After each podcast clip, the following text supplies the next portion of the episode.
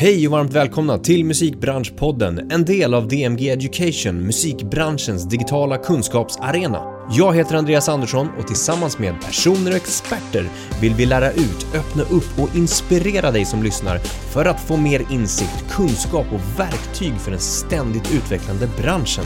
I dagens avsnitt har vi låtskrivandet i fokus. Jag träffar låtskrivaren Isa Molin där vi pratar om balansen mellan att fokusera på det kreativa och ha koll på det affärsmässiga i sin karriär som låtskrivare. Isa som bland annat har erfarenhet från att skriva musik till Melodifestivalen kommer också från en musikfamilj och under sin uppväxt har sett båda de här delarna inom musikbranschen. Vi pratar även om jämställdhet, underrepresentation av kvinnliga låtskrivare och hur tvång inte är det bästa sättet att inspirera eller skapa fler möjligheter. Vi kör igång, välkomna! Isa Molin, välkommen till Musikbranschpodden. Tack så jättemycket. Hur är läget med dig? Ja, men det är bra. Det är eh, november och man är väl lite tröttare. Än, eller det, det, kräver lite mer av en. Man får anstränga sig eh, för att vara glad. Men det, jag mår bra. Precis. Anstränger man sig till att vara glad så blir man ju glad. Ja, men lite så. Det finns ju mycket saker man kan göra. Ja, men faktiskt. Jag tror faktiskt på det att så här, fysiskt anstränga sig för att kanske le, då, då blir ja, man gladare. Absolut. Härligt. Uh, ja, men jättekul att ha dig här. Vi ska snacka massa spännande saker mm. nu framöver. Du är låtskrivare. Exakt. Uh, du skriver både musik till dig själv och till andra. Det gör jag. Men jag tänker jag överlåter lite grann till dig att berätta. Vem är du? Berätta lite grann om din bakgrund. Mm, jag kommer från en musikfamilj. Där både mamma och pappa sysslar med musik på helt olika sätt. Men så jag hittade musiken väldigt snabbt nog tack vare det, att den fanns så nära. Ja, men jag har gått massa musikskolor när jag var, när jag var yngre och sen så ungefär precis från att jag tog studenten. Så, eller så här, jag har alltid vetat att jag vill göra det. Um, hålla på med musik alltså. Um, men jag kanske inte började jobba aktivt för det förrän efter skolan då. Vissa börjar ju jättetidigt. typ när de är sådär 12-13 år. Det gjorde inte jag. Nej. Nej. Men du visste redan då att det var så? Här, nej, men Absolut. Absolut. Men är, är det någonting som liksom utifrån, som du säger, du kommer från en musikfamilj med både, mm. både mamma och pappa eh, mm. som har jobbat aktivt i, i musikbranschen. Eh, yes. Är det någonting som du kände var liksom ett måste för dig? Eller har du känt det någon gång? Nej, tvärtom. Alltså, det, jag, faktiskt, ungefär ett halvår efter att jag tog studenten så hade mina föräldrar så ett, ett allvarligt snack med mig där de satte sig ner och sa i princip att de ville be om ursäkt för att de inte har supportat mig i, mitt, i min dröm och i mitt val att vilja göra musik. För att de hade nog önskat att jag skulle välja någon annan väg i livet. Och lite grann. Eh, och på samma gång så var det väldigt viktigt för dem att att det kom från mig helt enkelt. Mm. Eh, så att jag gick ju då som sagt massa så musikskolor och det var mycket uppspel och sådär. Mina föräldrar kom väl ofta på mina uppspel men de var ju absolut inte de där som satt längst fram och hejade på. Liksom. Jag, det kanske låter jättehemskt, jag älskar dem jättemycket men, men de var inte så jättesupportive. Ja. Det var de faktiskt inte. Um, så att måste vara det absolut inte. Men du känner inte att det, det utifrån sett liksom att, har, att du har haft eh, vad ska man säga, förväntningar på dig? Att säga, ja men det är klart. Nej, alltså jag har inte känt att folk har haft förväntningar på mig men jag har känt, jag har liksom haft personliga kanske lite problem med det för att det finns ju, alltså nästan alla mina vänner um, som håller på med musik, de har den här romantiska historien av hur de hittade liksom, till musiken helt på någon, alltså jag vet inte, på något magiskt, fantastiskt sätt. Absolut inte att de hade föräldrar som höll på med det. Mm. Eh, och sen har de liksom strugglat för att komma in i branschen och sådär. Eh, jag är infödd i det. Mm. Så att jag har inte den eh, romantiska historien. Ehm, och den har nog gjort att jag har inför mig själv känt att jag behövt bevisa att jag är värd att vara här. Mm. Så. Men, men, men, när du har... Jag tänker din pappa som är låtskrivare och när du har skrivit låtar åt andra, har du känt Mm. den, att du behöver leverera? Att säga, aha, hon är, hon, är, hon är dotter till den här Bobby Ljunggren. Ja, alltså i början kände jag nog så. Eh, men jag har ju varit, alltså absolut har det där varit en, en, en stor grej för mig. Men liksom genom åren har jag ju bara tvingats lägga det där åt sidan för att jag skulle ju må- otroligt dåligt om jag gick och tänkte på det hela tiden. Och så kommer jag här och påminner dig. Exakt. Exakt. Nej, men, eh, men jag har jobbat ganska mycket med den där delen. Eh, den har varit jobbig, men den är inte det längre. Bra, härligt Ja. jobbat. Vad skulle du säga att du liksom har lärt dig från dina föräldrar? Då? Alltså, tar du med dig någonting från den här Ja. musikfamiljen? Såklart, alltså jätte, såklart jättemycket. Kanske svårt att så här pinpointa precis vad eftersom att det är som kunskap som jag har fått genom hela livet. Men mm. Ja, men precis. Varför jag frågar är ju egentligen för att du har ju sett, om vi tittar på musikbranschen utifrån liksom två olika delar. Dels kreatörshållet, så att säga. Mm. Alltså den, den artisten eller låtskrivaren som är kreatören i fråga. mm, Och sen så har vi liksom business-aspekten och business-sidan, affärsmässiga bolagssidan, där vi har skivbolagen, vi har musikförlagen som representeras. ja, men jag kom på nu vad jag verkligen har fått lära mig och som jag har fått se tidigt. Eh, och det är helt enkelt att det, man kan aldrig sluta jobba. Jag tror det är väldigt få människor som jobbar med musik och som liksom lyckas leva på det som så här, stänger av telefonen en viss tid och inte... Ja, vi, i, mitt, I min uppväxt och i mitt liv så har liksom alla konversationer i princip handlat om musik på olika sätt vid middagsbordet när man var liten. Och jag har fått se mina föräldrar jobba väldigt hårt för att kunna leva på det. Och sen så från att de har kunnat leva på det så är det inte så att man lutar sig tillbaka och chillar utan då har man någon, någon form av så kärlek till det så att man fortsätter. Mm. Jag tror heller inte så här äh, att bara för att du typ haft en framgång en gång så är inte det någon så här äh, biljett till att du kommer ha, ha det fler gånger. vad man ska säga. Utan du måste fortsätta jobba sjukt hårt hela tiden. För det handlar i slutändan handlar det alltid om typ vem har gjort den bästa låten. Vem, vem jag, inte den bästa, men vem har gjort låten som berör människor mest. Mm. Men, men, men kan inte det vara farligt också att se att så här, du måste jobba så sjukt hårt? Jo, ehm, eller alltså det, det, det sållar nog bort liksom med åren så sållar det nog bort människor som skulle välja att göra det för kanske om, man, om det handlar om att man gör det för någon form av fame eller sådär. Så tror jag att om det är det man vill åt så måste man nog, eller så finns det mycket lättare yrkesval att välja. Men eh, absolut att det kan vara farligt men jag tror att om man väljer att göra det så är liksom kärleken till musiken så pass stor att det finns inget annat, inget annat val för en ändå. Så att man skulle bli olyckligare om man inte gjorde det. Just det.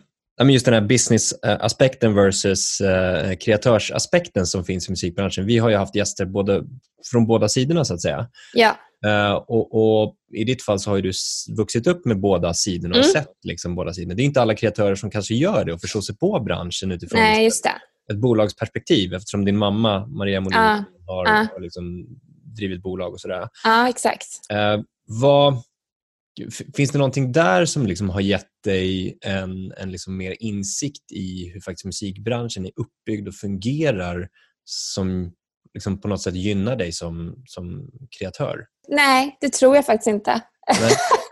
Alltså, inte, jag är ganska ointresserad av den delen. Så att jag hade säkert kunnat lära mig mycket mer ehm, om jag hade varit öppen för det. Min mamma har såklart försökt lära mig saker men at the end of the day så är jag nog mest intresserad av den kreativa delen ändå. Mm. Och eh, är väldigt glad att det finns människor som gör det andra. Men, så att du egentligen bara kan ja, men fokusera på det kreativa skapandet? Ja, exakt. Vad skulle du säga är liksom viktigt att tänka på för en, en låtskrivare i det här fallet? Alltså är det just kopplat till att ha koll på musikbranschen eller inte? Bör man fokusera på sitt kreativa skapande eller bör man balansera det att ha koll lite grann på musikbranschen eller bör man liksom eh, eh, Jo, men det är väl... helt och alltså, hållet låta någon Nej, annan? det, det, det är nog väldigt svårt att eh, få ut några låtar om man inte har någon koll alls. Och det är såklart skönt och tryggt att känna att man man, att man vet lite, att man har förståelse för, för hur saker funkar. Alltså ibland när jag pratar med folk som inte håller på och liksom Alltså ena sekunden kanske jag pratar om ett skivbolag och andra sekunden pratar jag om ett förlag och de blir jätteförvirrade. Mm. Och så är det att det finns som olika, att pengarna kommer från olika ställen. och det, alltså, De där grejerna är det såklart bra att ha koll på och för att känna att man, att man vet var ens, ens pengar tar vägen. Mm. Um, men då kanske det är så att du har bättre koll än vad du tror för att du har det så pass nära. Alltså... Ja, men så är det kanske. Det är väl bara kanske svårt för mig att säga det eftersom att det är någonting, alltså, ja, men, du vet, någonting som man har vetat så himla länge så att man ser ja. inte som att man har fått någon ny kunskap. Nej, men exakt. Uh. Men om du sätter in i någon, liksom, eh, tänk dig en person som, som eh, inte riktigt har vuxit upp på det sättet som du har gjort. Utan uh. Liksom alltid haft musiken där, men bara, bara det kreativa och skrivit musik. Vad... Ja, det skulle kännas lite obehagligt. Just det, jag fattar. För din del? Att, att sätta, Nej, ja, men att vara i den situationen. Men när ja. du säger det på det sättet så blir jag så här, åh gud vad läskigt att inte veta. Liksom. Ja. ja. men du har ingen koll? Mm, exakt. Mm. Vad tror du att man skulle börja då någonstans? Alltså, vad, vad, om du får gräva till botten i din egna kunskap, så här, vad, skulle du, vad skulle du vilja ta reda på då som en sån låtskrivare? Det handlar ju om att hitta människor som man får förtroende för på mm. de här bolagen. Personkemi. Och där har ju jag kunnat ha ett litet försprång eh, för att just för att mina föräldrar har jobbat i branschen länge så, så känner de många och då har jag kunnat liksom så här, ja men är den här personen bra? Eller ärlig och sådär. Mm. Eh, så att eh, jag vet inte, inte kanske springa för snabbt på saker bara för att det är så här, oh shit nu har jag en, en ingång här mm. med någon. Utan att liksom lära känna den personen innan du skriver på ett avtal ja, men, skaffa sig lite kunskap kring liksom, ens rättigheter och allt sånt där. Ja, men ja. precis. Alltså, mm. det vi har snackat mycket om är just det här att okay, du, kan, du kan skapa väldigt mycket kontakter ibland, mm. absolut. Mm. Men vad är det mm. viktiga? Är det att ha en, en, bra relation eller att ha så många kontakter som möjligt? Och, ja, ja jag tycker... Jag, jag är mycket upp för den grejen. Det är väl också för att jag tror att man blir, alltså man blir bättre kreativt om man känner att man är runt folk som man har förtroende för och som förstår en. Mm. Inte bara så ha en, en fet telefonbok med massa namn och nummer man kan ringa. Nej. Om vi går mm. in på det då, alltså den, för ja. som inte kanske riktigt känner till hur det faktiskt fungerar. Mm. Eh, att till exempel vara signad till ett skivbolag, mm. vilket du är. Just det. Eh, hur ser den, liksom, vilken relation har du med, den, med det bolaget, med de personerna? Vilka personer har du runt omkring dig? Hur hjälper de dig? Just det. Eh, det jag har ju en, valt att göra en sån här licens, ett licensavtal. Um, vilket gör att det är ganska, jag är ganska självständig i, även om jag är signad till ett bolag så så är det ju liksom jag, jag, som ska ta fram den här produkten och jag som ska stå för kostnaden att ta fram den här produkten. Och sen har jag eh, några på mitt skivbolag som ska hjälpa mig att få ut den. Mm. Eh, och som ska stå för marknadsföring och PR och allt sånt där. Eh, så att jag har kontakt, jag har absolut kontakt med dem under den kreativa processen också. Men eh, jag skulle säga att jag har mer liksom daglig basiskontakt när det närmar sig ett släpp. Mm. Eh, och de ska jobba ut den. Mm. För det finns ju, man kan ju typ man kan ju signa med ett bolag på ganska många olika sätt. Exakt. Som artist, liksom artistavtal, licensavtal, distribution och sådär. Och jag, som, jag har valt licensvägen för att känna att jag då har jag, jag känner att jag har mer kontroll då helt enkelt när jag om det är jag som ska ta kostnaderna för mina inspelningar så är det också viktigast vad jag känner inför det. Mm. Men om det är någon annan som ska betala och ta satsningen på det sättet så kanske man måste vara lite mer medgörlig på något sätt. Mm. Mm. Eller måste och måste. Det är väl kanske en personlig känsla vad man känner, men jag skulle nog känna det. Var det självklart att du ville gå liksom den vägen på något sätt? Ja, nu. Alltså kanske hade man frågat mig för tio år sedan så, så hade jag nog inte känt det lika självklart. Men nu så känns det, har det känts väldigt självklart. Mm. Och för tio år sedan så hade jag, höll jag inte ens på med artisteri utan då höll jag bara på att skriva låtar. Ja. Precis nu som du säger så har du ju extremt mycket mer kunskap än vad du uttryckte det redan mm. innan. Uh, för att när jag pratar med unga kreatörer eller uh. kreatörer, men kreatörer som, som inte liksom har den erfarenheten, uh. då har man inte koll på licensdeal, artistavtal, okay. liksom, hela den biten. Nej, just det. Redan där så, så har du ju väldigt mycket koll på hur branschen är uppbyggd för att ta liksom, de rätta besluten just för dig. Så Du vet vad du vill och sen matchar du det med vad liksom, den bästa vägen för dig är. Ja. ja, men jag kanske har det. Det är bara svårt att säga det utifrån sig själv. Det är lättare när någon annan säger det. precis. Men det har du garanterat. Ja. Men om, om vi, precis, och, och, de här personerna runt omkring dig då, vad, ja. vad är det för personer eller slags roller som du har runt omkring dig på ja, men skivbolaget eller musikbolaget? Dels så har man ju ofta en A&R som, eh, som kanske är den personen som som lägger sig i det kreativa ändå och som, eh, kan, som ska feedbacka på ens mixar och säga den här låten gillar jag inte. Kanske vi ska köra på den där istället. Ja, men som lägger sig i det musikaliska. Um, och sen så finns det väl oftast någon som kanske sköter det sociala, sociala medier och sånt där. Uh, någon som gör pressutskick. Det, det känns som att idag på bolag så finns liksom, jag vet inte hur det varit förut, men det finns som separata roller för, för nästan allt. I alla fall på de större bolagen. Folk mm. som liksom har spetskunskaper i ett visst ämne. Mm. Jag, mitt, nu har jag liksom signade jag bara för några månader sedan så jag har inte riktigt förstått vem som gör vad i alla aspekter ännu. Det är mm. någon som pitchar till Spotify och någon som kör press. Ja, men det är väldigt sådär olika. Mm. Men, man, men um, man har väl ofta no, alltså ens INR då, som är den som man jobbar närmst under hela processen. Ja, exakt. Mm. Om du tänker om du vänder på, på liksom aspekten och mm. pratar mm. till en, en, en businessperson som, som jobbar på ett bolag på något sätt. Uh. Vad skulle mm. du som låtskrivare och artist säga är viktigt för dem att ha förståelse för i, för din situation? Liksom? Just det. Vänta inte med att svara på ett mejl när man skickar en låt. jag vet inte. Alltså man är ju ofta väldigt skör när man delar med sig av någonting eh, som man har, som man har gjort. Och, eh, där kan jag väl uppleva att vissa branschmänniskor, vilket jag har all respekt för, de, de har ju mer ett, liksom ett kontorsjobb ofta där de kanske checkar ut en viss tid medan en, en, en kreatör är så konstant inne i oh, Gud, jag skickade ju den där låten och varför har jag inte hört något. Typ, sådär. Eh, det är väl någonting som jag ibland kan ha blivit ledsen över. Då skulle jag uppskatta ett mejl. Typ, Jag har inte tid att lyssna på den här nu. Eh, men jag lovar att jag ska lyssna och jag hör av mig när jag har lyssnat. Sådär. Det är jätteviktigt. För att ja. du åt andra hållet ja. kanske känner att du behöver vara på ständigt. Ja, alltså, eh, dels, dels det, så är det ju.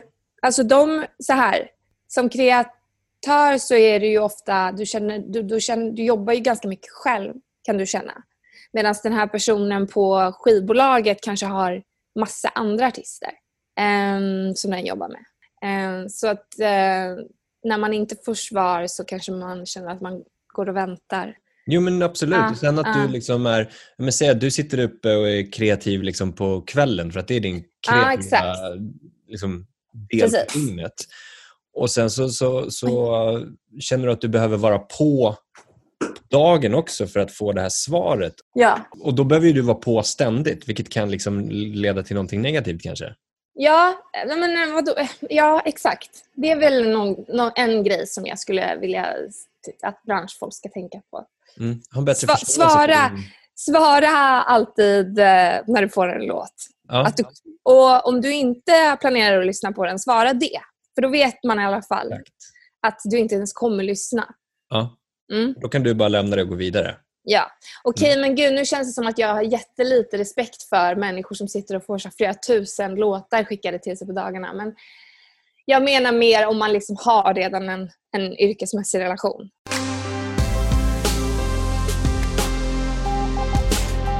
Du, jag tänker så här, ska vi gå in på och prata lite grann om eh, jämställdhet i musikbranschen? Ja. Eh, jag vet att det är något som du jättegärna pratar om och vi Mm. lyfter mer än Mm. gärna det också för att vi vill belysa det. Problemet det faktiskt Ja. är. Ja, det är det. Eh, om vi börjar, istället för att liksom ta det som ett stort grepp, om vi börjar och, och smalna av lite grann i alla fall och Mm. titta på liksom representationen av kvinnliga låtskrivare Mm. eh, i musikbranschen. Mm. Vad känner du kring det? Jag tycker att det, är, att det inte ser så, så kul ut. Och jag tycker att det är väldigt... Eh, alltså jag, jag förstår att det har blivit så på det sättet att det ser ut så i så himla många branscher. Men jag förstår det på samma gång absolut inte.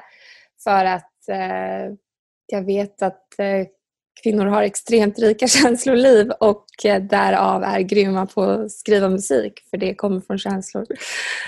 För om, om vi pratar nu till andra då som kanske inte är kreatörer själva då, Mm, Mm. för en stund, som kanske jobbar på den här business-sidan Mm. av musikbranschen som vi pratade om. mm.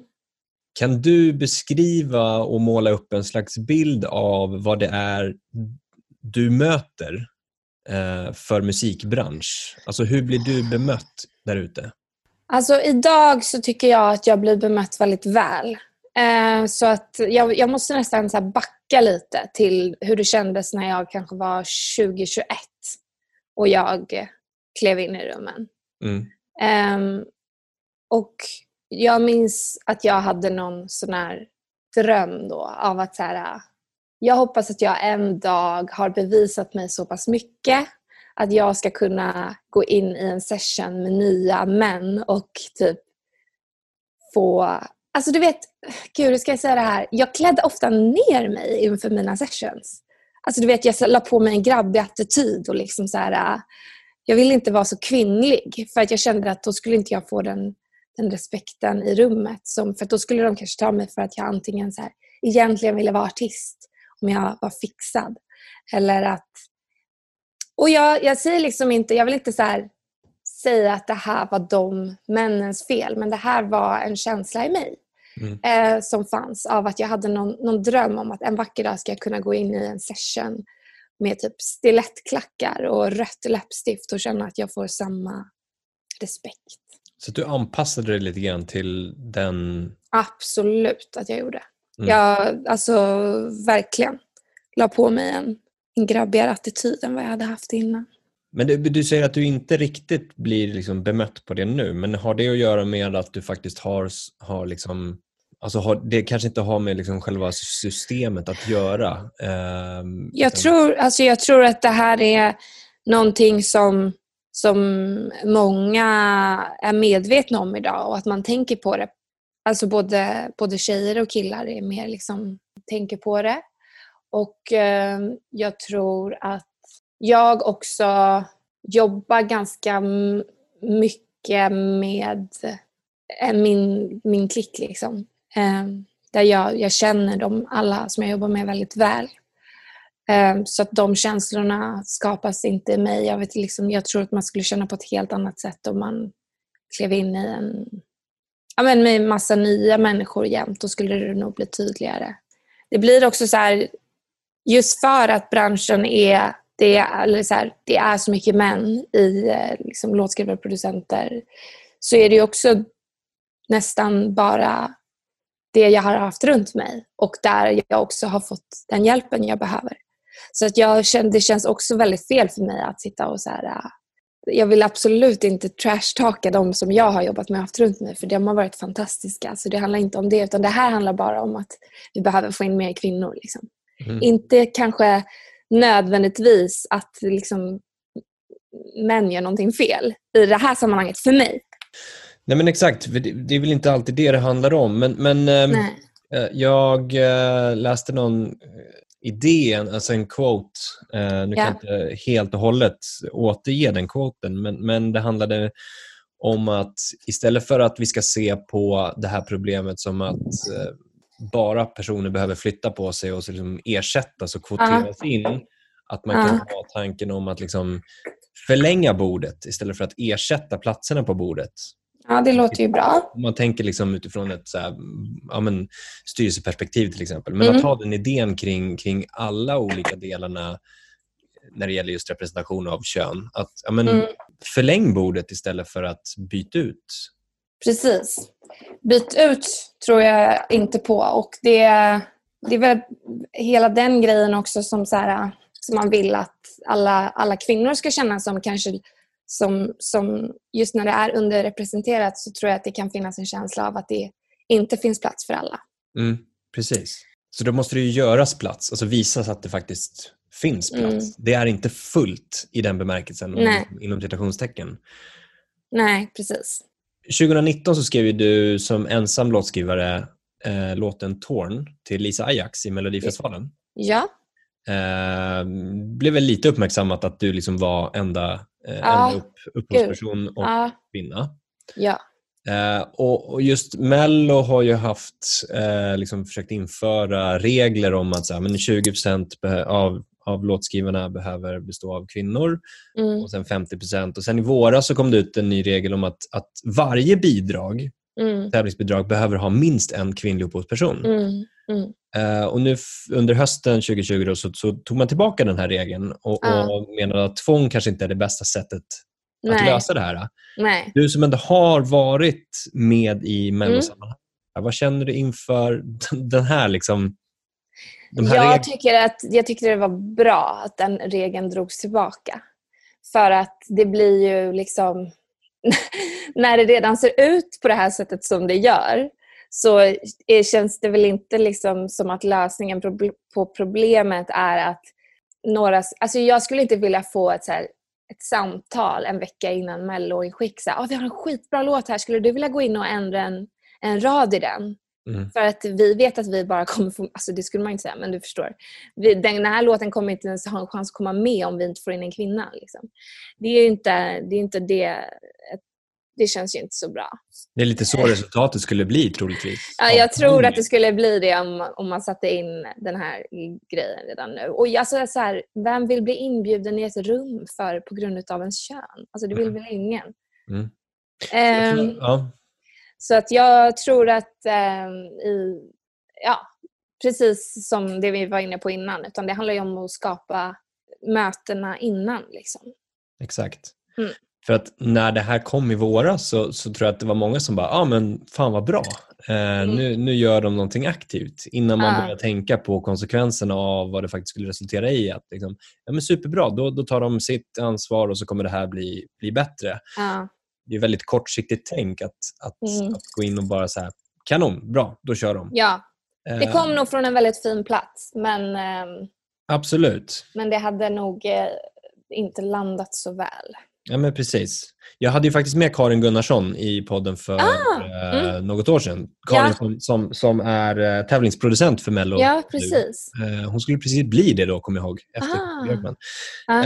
Men hon, har ju, hon har gick ut nu under hösten och sa det, alltså att tvång inte är just det här inspirerande och kreativa Nej. som faktiskt vill åt, precis som du är inne på här nu. Mm. Och att de fortfarande vill jobba med, med jämställdhet i Mello, att det ska handla om att liksom hitta initiera och hitta möten och bli bättre på att förmedla kontakter och sätta ihop folk, precis som du är inne på här också. Ja. Eh, utan att gå in på det där tvånget. Ja, verkligen. Men det... förstår, förstår du att liksom, tvångsidén kommer upp? Men det är för att de verkligen, jag tror att de verkligen, verkligen vill att det ska se ut på ett annat sätt. Och att det liksom blir lite desperat bara, kan, nu måste vi göra någonting. Så mm. det jag menar verkligen att jag tror att det har kommit från, från en bra plats. Det är bara att utfallet tror jag skulle bli inte så, så kul och framförallt så tror jag att många, alltså jag kan bara gå till mig själv då och säga att jag skulle känna, jag skulle inte alls tycka att det kändes kul att bli inbjuden på någonting mm. av den anledningen. Eh, så det kom nog lite för sent helt enkelt. Mm. Det, det, måste vara att man kanske går ut och säger liksom, eh, något år innan att nu, nu vill vi verkligen att, eller så här, ett visst antal bidrag kommer behöva vara 50-50 eller något sånt. Mm. Och då så kommer de här samarbetena skapas från början förhoppningsvis. Mm. Och skapa mer sådana, jag var, har varit på något sånt camp där, liksom, där de har gjort sessionsen redan från början att det är killar och tjejer i alla rum. Det är ju toppen. Alltså, eh, ja, precis. Att, att man eh, separerar eller mixar? Vad, vad... Man mixar. Ja, exakt. Ja, rummen. Ser till att det liksom är fördelat från början. Mm. Det är ju bra. Eh, och, om, som, som du var inne på, liksom det här med, med eh, det är ju även underrepresenterat eh, könsmässigt när det gäller personer på de olika bolagen och specifikt chefspositioner Just det. i musikbranschen. Ja. Eh, tror du att det finns något samband här också? Liksom att det, det är underrepresenterat kvinnor där och underrepresenterat kvinnor i, i låtskrivarpositioner? Att man går till den närmsta kontaktbasen som man har då. Om man nu är man och i ledarposition, att man, liksom, man anställer kvin- eller män och man, man signar män. Alltså det känns ju som att det, det jag kommer säga nu inte är någon, någon form av lösning på någonting och det kanske inte ens är en sanning. Det är garanterat inte en sanning för alla men, men jag tror att det också landar i det där med som du snackade om att förlänga bordet. Att jag tror att på grund utav att det har sett ut som det gör så länge så tror jag att kvinnor ibland kan känna att det inte finns plats för alla på samma gång som att jag upplever att killar, män, ja, de känner det. Och de bjuder in varandra på ett annat sätt. Och är... Jag vet inte var det där kommer ifrån. Och det, jag hoppas att vi kan komma ur det. Men ja, det är nog så som svar på din fråga att det, de håller varandra om ryggen lite och anställer män. Men jag tror att det är, håller på att ske en förändring där. Mm. Men jag, tror att, ehm, jag tror att det både är medvetet och omedvetet. Ja, Alltså om jag bara går till mig själv och, och liksom rannsakar mig själv så har jag varit extremt dålig på det här eh, i mitt liv också. ja, ja, Och jag har tidigare väldigt, väldigt liksom lätt bara gått till min närmsta umgängeskrets, Mm. de närmsta kontakterna i första hand, vilket har varit män. Eh, yes. vilket i sin tur blir att jag lyfter män. Exakt. Och det har ju, för min del så har det under de ja, fem senaste åren ungefär eh, blivit så mycket mer liksom extremt, jag har blivit mer extremt medveten om vad mina val, vad mina aktiva val resulterar i. Och specifikt nu när, vi, Mm. liksom, när vi driver den här Ja. musikbranschpodden, när, när vi har utbildning, att de valen Mm. jag gör eh, behöver jag göra aktivt på ett, på ett mycket bättre sätt. Ja, Och när det gäller just ja, men, representationen, ja, men gäster bara till exempel, då, eh, Mm. så, så behöver vi aktivt jobba på det och vara medvetna om det. Men det börjar med medvetenheten. mm. Eh, och Det jag märker är ju att män har en tendens att tacka ja mycket lättare till eh, till Exakt. exempel att vara gäst, föreläsa, att vara lärare. Mm. Ehm, och Så att istället för mig då att, att gå den lätta vägen och, och bara ta den som tackar ja, Mm. så behöver jag fortsätta ligga på, peppa, inspirera, kontakta fler kvinnor för att liksom arbeta för en, Mm. en jämn representation kring det här. Mm, exakt. Jag tror att eh, det också kan, precis som vi har varit inne på flera gånger, hur det går, liksom, hur det går väldigt djupt och så. Ehm, att eh, i, eh, i alla branscher, eh, jag kan inte tala för alla branscher, men i musikbranschen så upplever jag att man behöver ha ganska vassa armbågar. För att det är, det är väldigt mycket konkurrens och det är en, en svår och tuff bransch. Och att där tror jag också det bara kan vara en sån enkel grej som att det liksom så här, har varit mer okej för män ända sedan de var små barn att få ha det utan att vara en jävla bitch typ. Mm. att det ligger liksom så långt bak. Mm. Men, men vad det- vet jag? Nej, men det är, tror jag ligger någonting i det du säger. Ja. Liksom, att, att om, om man tittar på liksom en man som slår sig fram med armbågarna så är han tuff och, och Exakt. beslutsam. Om man Exakt. tittar på en kvinna som slår sig fram med armbågarna så är hon eh, girig och eh, bitchig som det Exakt. liksom, på något Exakt. sätt. Exakt. Ehm, så att samma, samma aktiviteter, eller vad man ska Mm. kalla det för, bedöms olika på grund av Exakt. kön, vilket är helt vansinnigt egentligen. Ja. ja, precis. För det är väl lite grann om man, om man tänker så här, alltså det här, sådana uttryck som man använder sig av som jag har sett ganska mycket, liksom skinn på näsan. Mm. eh, används ju egentligen bara i, i, hos kvinnor. Ja. Eh, skinn på näsan hos en, en man säger man oftast inte. Nej, Ehm. exakt, exakt, verkligen. Utan då, då använder man andra uttryck som att liksom, han är beslutsam. Eller, Ja, han vet vad han vill. Ja, precis. Mm. Så att, att se sådana här, vi behöver en, när man, när, man, när man pratar om vad man behöver för slags kompetens eller liksom, Ja. eh, liknande in, hos ett bolag eller låtskrivare. Eller så här, men vi Ja. behöver någon som har riktigt skinn på näsan. Exakt. Ehm, det blir så fel, så man behöver ju börja där någonstans kring hur vi faktiskt kommunicerar och pratar också, tänker jag. Ja, eh, ja, man behöver ju det. Och eh, helst väldigt, väldigt tidigt. Men man kan ju inte Ja. göra det med alla människor för att vi, många har ju levt redan många år på jorden. Så då får man göra lite mer radikala beslut som kanske kan kännas lite påklistrade ibland Mm. när man bara slänger in dem. Eh, men jag tror att det är värt faktiskt. Och det är kanske är det som behövs, som du säger. Ja, ja, Och då får väl någon ta på sig det. Nu är det någon, eh, är alltid svårt att säga, Mm. men, men då behöver ju någon ta på sig det ansvaret att vara den påklistrade beslutsfattaren att, att göra det. Men någon behöver ju börja. precis. Vem ska börja? Eh, Ja. Någon, någon som, som egentligen har eh, auktoritet att göra det på något sätt. tänker jag. Exakt, verkligen. Men om vi, eh, vi pratar lite så här, kreatörskap då, om vi lämnar eh, det här ämnet för en eh, sekund. Mm. Eh, om vi liksom tittar på någon person, en kreatör till exempel. Mm. Eh, om du får ge lite tips nu utifrån, du har ju ändå erfarenhet, har vi ju faktiskt kommit fram till, eller hur? Mm. Ja. Så Alltså, hur- då, tänker du bransch, alltså rent så här hur, hur man kanske får ut sin musik?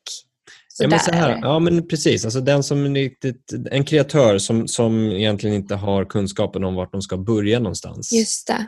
Eh, de har skrivit musik. Ja, Det är det de har gjort. ja. Och sen då? Vad gör jag sen?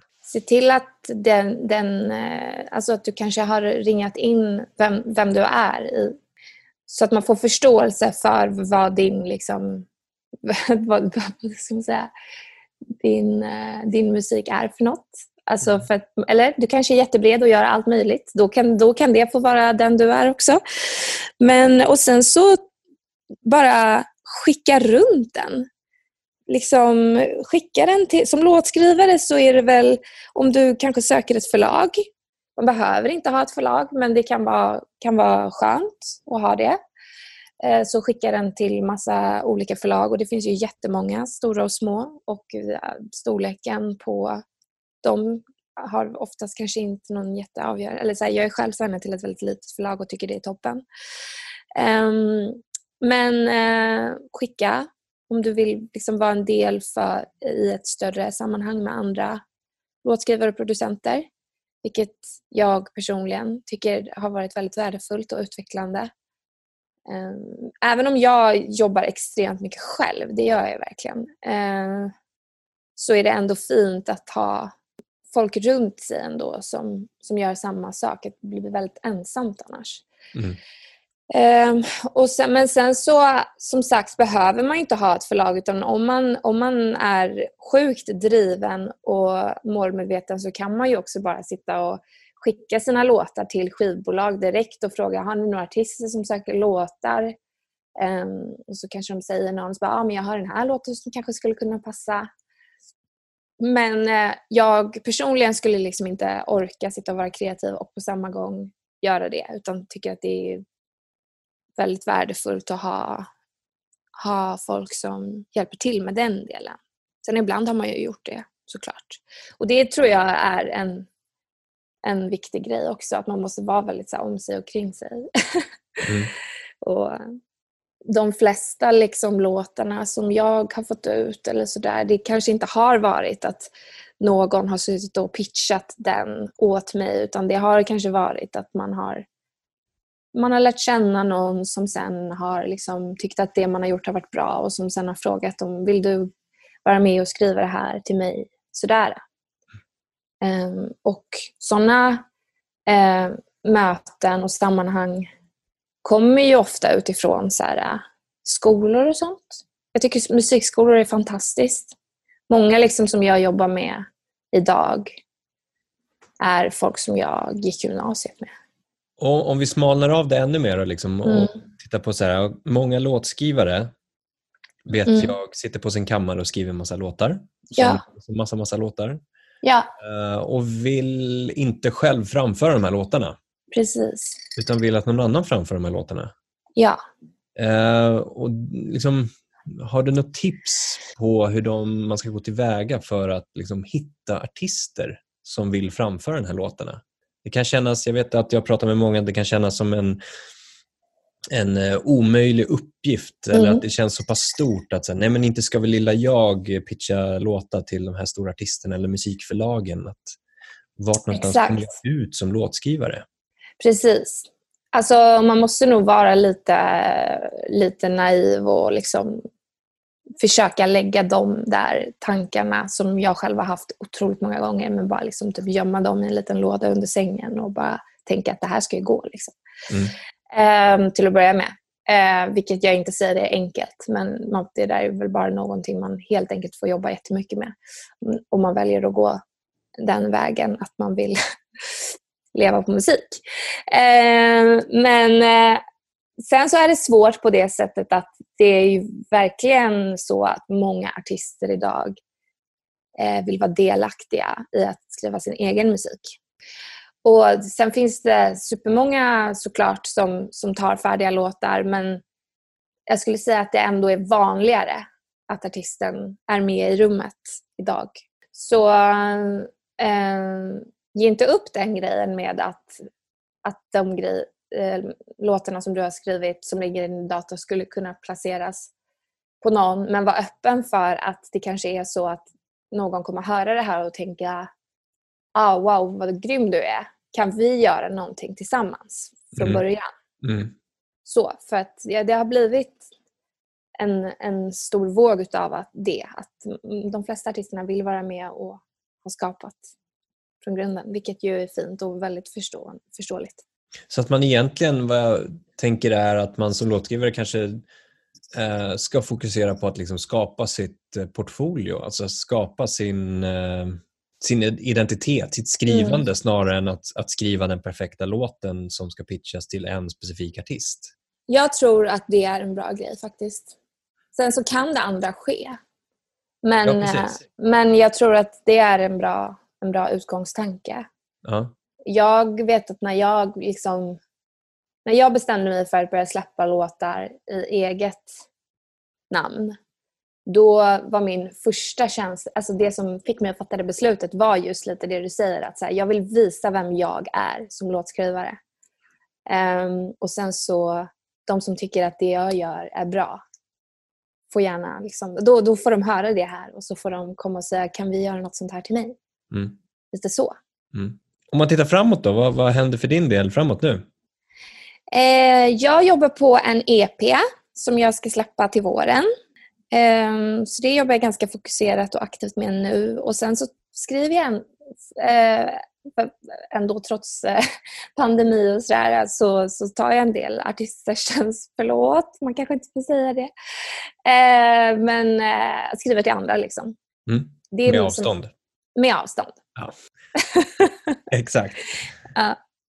Men, Även lite så här Zoom, eh, Zoom sessions faktiskt. ja, du har gjort det? Har det funkat bra? Ja, jag, ju- ja, alltså det är väldigt speciellt. Jag gjorde en förra veckan med en, en australiensk låtskrivare. Ehm, och då var det ju som, så weird också för att det var så otrolig tidsskillnad. Mm. Ehm, så att det var, det var svårt att hinna klart innan klockan var liksom fyra på morgonen för henne. Men det funkar, eh, det funkar men jag skulle inte säga att det är optimalt sätt att jobba på. Nej. Men, Nej. för då, du, skri, du skriver ju inte live i Zoom. Alltså du sitter ju inte liksom med ett, ett piano eller så. Jo. Men, men ni framför det inte live utan använder ni någon slags, något annat slags pro, program eller något? Ja, så vi, vi satt ju, jag och en annan låtskrivare här i Sverige, vi satt i ett rum Mm. och hade, liksom ett, hade Logic-projektet. Och hon var artist och låtskrivare och satt där borta och vi liksom hittade ackord och gjorde någon lite beat och sådär. Och sen så satt vi och bollade melodier och text Ja, med okej. henne. Ja. Men det är, det är ju lite knepigt, men det funkar. Man håller ändå det här äh, skapa nya kontakter-grejen äh, vid liv. Det är ju grymt ju, från andra sidan jordklotet. Ja, precis. Ja. Men känner du att, um, jag tänker just på, kopplat som vi pratade om med pandemin och, och, artistskapet, att du uh, vill ut och spela live också? Um, ja, det vill jag. Um, det har inte varit, uh, när jag drog igång mitt artistprojekt så var inte det, jag tror att det finns som jag har många artistvänner som är så här, de gör musik för att spela live. Mm. Det har varit deras så här, men jag måste ju ha någonting att spela. Um, jag kommer från andra hållet. Um, jag ser live som någonting som, som kan vara spännande och kul men min utgångsgrej är inte att jag vill ut spela utan det är att skriva och skapa musik. Mm. Vad, vad, tror du? Kommer du få spela live snart? I och med den ah, pandemin vi befinner oss i? Åh oh, gud. Det blir en Zoom-spelning. Ja, jag tror att det nog kan dröja fram till nästa sommar kanske. Ja. ja. Men jag, jag ser slutet på det i alla fall. Ja, men det är bra. Vi hoppas mm. inte. Ja, verkligen. Att det tar så lång tid. Nej, verkligen. Tack för ja. jättetrevligt samtal Lisa. Ja, men tack själv. Det var jättekul att snacka och jag känner att min, min hjärna sattes igång kring vissa frågor som jag vill lösa. Härligt. Ja, men det, är, det, är det är sådana samtal man vill åt. Exakt. Tack för att du har lyssnat på podden som produceras och genomförs av oss på DMG Education, Sveriges ledande utbildningsarena inom musikbranschen. Om du gillar det vi gör, se till att gilla, lämna en kommentar i någon av våra sociala medier, DMG Education. Ta hand om er därute så ses vi igen nästa avsnitt.